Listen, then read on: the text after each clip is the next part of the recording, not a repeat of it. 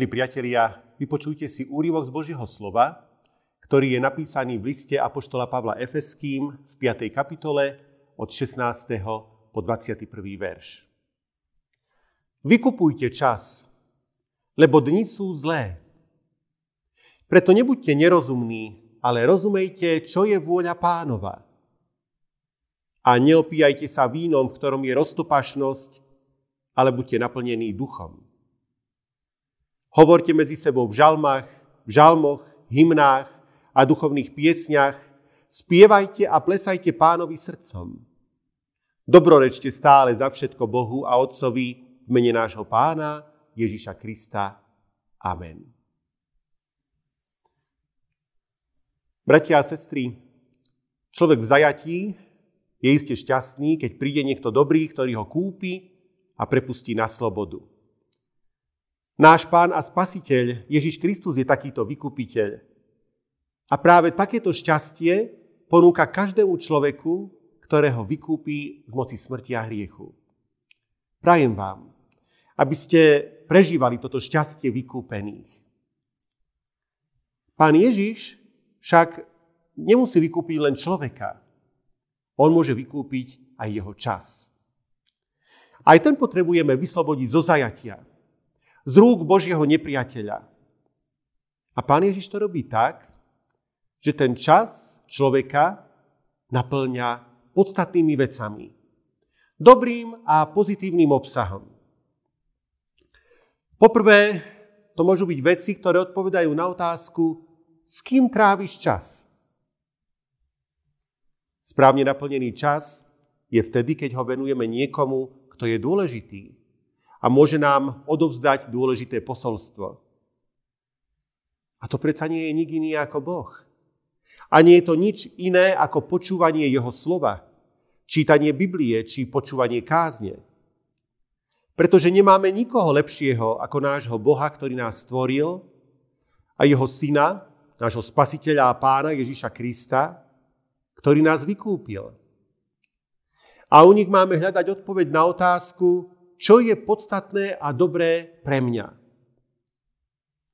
Ako je napísané, preto nebuďte nerozumní, ale rozumejte, čo je vôľa pánova.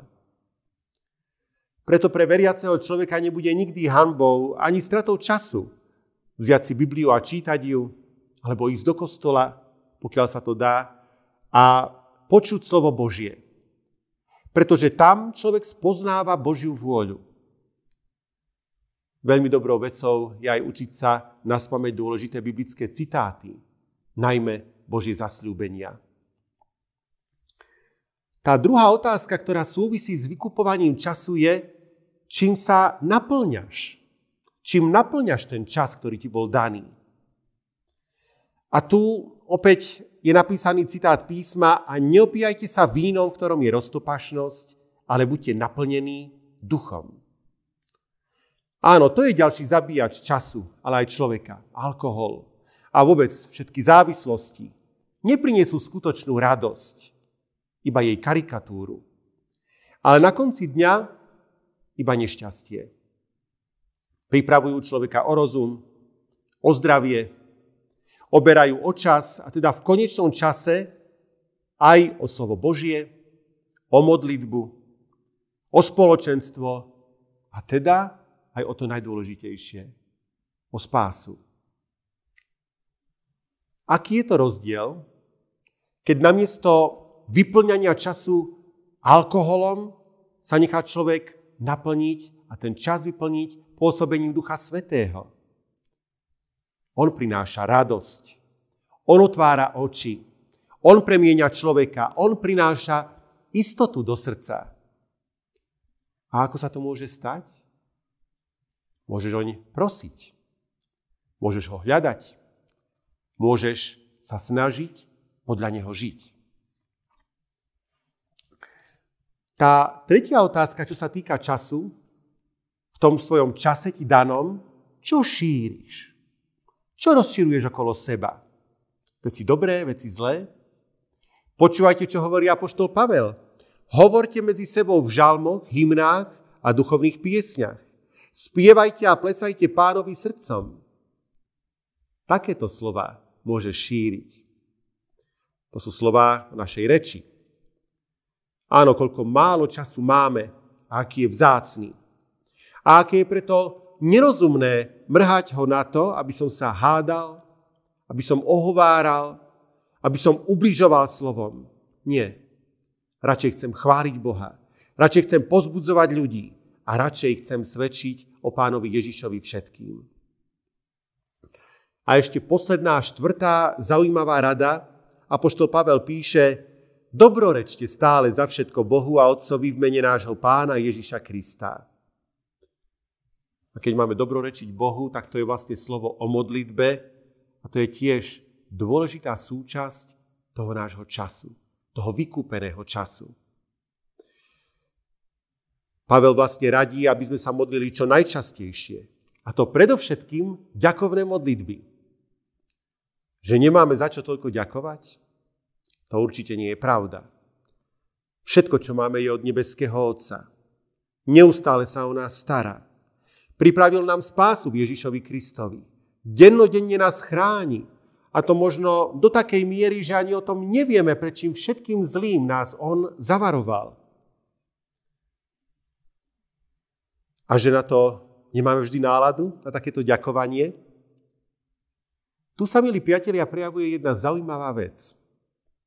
Ak sa prinútim trošku k tomu, aby som nebol naladený negatívne, ale pozitívne, keď si začnem všímať nielen problémy v mojom živote, ale aj tie nádherné a dobré veci, ktoré mám od pána, keď sa začne v modlitbe nielen stiažovať, ale aj ďakovať, vtedy mi to môže pomôcť zmení môj pohľad na veci, zmení to moju náladu a v konečnom dôsledku to môže zmeniť aj celý prístup k životu. Za istým múdrym človekom, kto si prišiel a pýtal sa ho, ktorá je najdôležitejšia chvíľa života, ktorý je najdôležitejší človek a ktorý je najdôležitejší skutok. A on odpovedal, Najdôležitejšia chvíľa je tá, ktorú práve prežívaš. Najdôležitejší človek je ten, ktorý je práve pred tebou. A najdôležitejší skutok je skutok lásky, ktorý môžeš práve vykonať.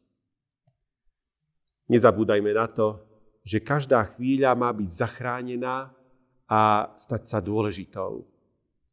Práve tak, ako Pán Ježiš aj za teba umrel, aby si bol zachránený, pretože si pre ňoho dôležitý. Amen. Pomodlíme sa. Nebeský Otče, Ty si nám dal čas nášho života ako vzácný dar, ktorý máme rozumne využívať. Pomôž nám tento čas dobre naplniť. Ďakujeme Ti, že Bibliu máme dnes už hádam v každej domácnosti Pomôž nám, aby nám bola o to bližšia a vzácnejšia, aby sme ju radi čítali a spoznávali v nej Tvoju vôľu pre nás. Chráň čistotu našej mysle, aby ju neničili žiadne závislosti. A ak sa tak už stalo, pane, Ty pomôž dostať sa z ich pút. Veď Ty si prelomil aj putá smrti. Pomôž, aby sa naše vnútro plnilo kvalitným obsahom, a naše ústa otváraj k tomu, aby vydávali svedectvá, chválu, vďačnosť. A aby aj naše slová budovali a prinášali požehnanie. Pane, vieme, že to všetko môžeš vykonať Ty, ktorý nás a aj naše časy vykupuješ. Amen.